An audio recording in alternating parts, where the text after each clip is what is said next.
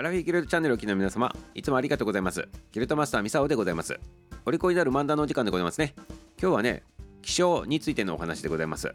はい、ということで、気象、天気、天候、そういった感じでございますね。これを全般含めてね、気象の話ということでさせていただきたいなと思っておりますね。で、なぜこの話するのかというと、今日が国連が定めた日でございまして、世界気象デーというふうになっとるからでございますね。はい。それででございますね。この話はねまあ、今世界的にね SDGs とかってあるってことでしょ？そこにもちょっと関わってくる話なんでございますけどね。はい。ということでねこの世界気象デーなんでございますけどいつ制定されたのかというと昭和35年1960年に、ね、制定されとるわけでございます。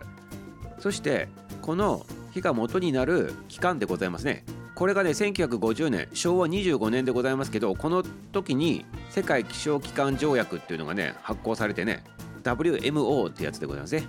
WMO 要するに日本語で言うと世界気象機関っていうねそういった機関が発足したと、ね、昭和25年の話でございますね。はいそしてね日本は昭和25年にできたこの機関なんでございますけど昭和28年から加盟しとるということになっとるわけでございますね。じゃあこの世界気象機関って何しとるのかと。ね。WMO さんでございますけどね。何をやっとるのかと言ったらこれね気象事業に関する国際的な標準化をねこう図っとると、まあ、ルールを決めとるみたいなこととあとそれのね改善したり調整したりで世界各国でも分かるようにね調整しとるそうでございますね。あとあの世界観各国地域間においてのね気象情報のね提供とか資料のねあの提供交換などをしとるということでございますね。で本部がねスイスのジェネーブにあるということでございますね。はいこちらのおかげで、まあ、日本におりながらも世界のね各国のね地球上のあの気候気象が分かるという形になってるわけでございますよね。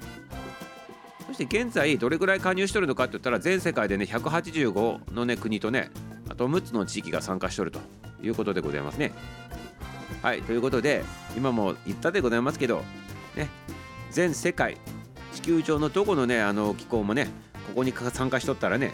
全て把握されてね提供されるとシェアされるということでございましてね気象に関する希少な機関ということでございましたね。はいお後がよろしいようでありがとうございます。はいということでね皆様もねこういった気象に関するこのね興味をね是非ね持っていただきたいなと。これを持っていただくことによってさっきも言った SDGs の方につながっていくでございますね。でちなみにでございます。ちなみに毎年毎年ねあのこの世界気象デーの時にテーマが決まっとってね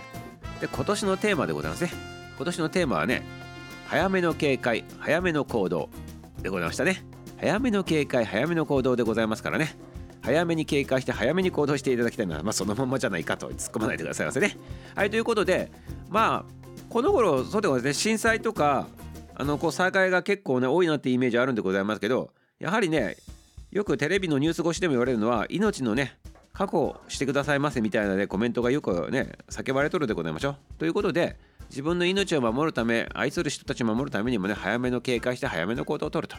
いうことでございますね。そしてこれをするためにはやはりね気象情報だとかねそういった情報に対してね私たちはねきちっとね把握する能力を持たないとそして判断する能力を持たないといけないということでございますからね是非今日のねこのね世界気象デーをきっかけにしてねそういった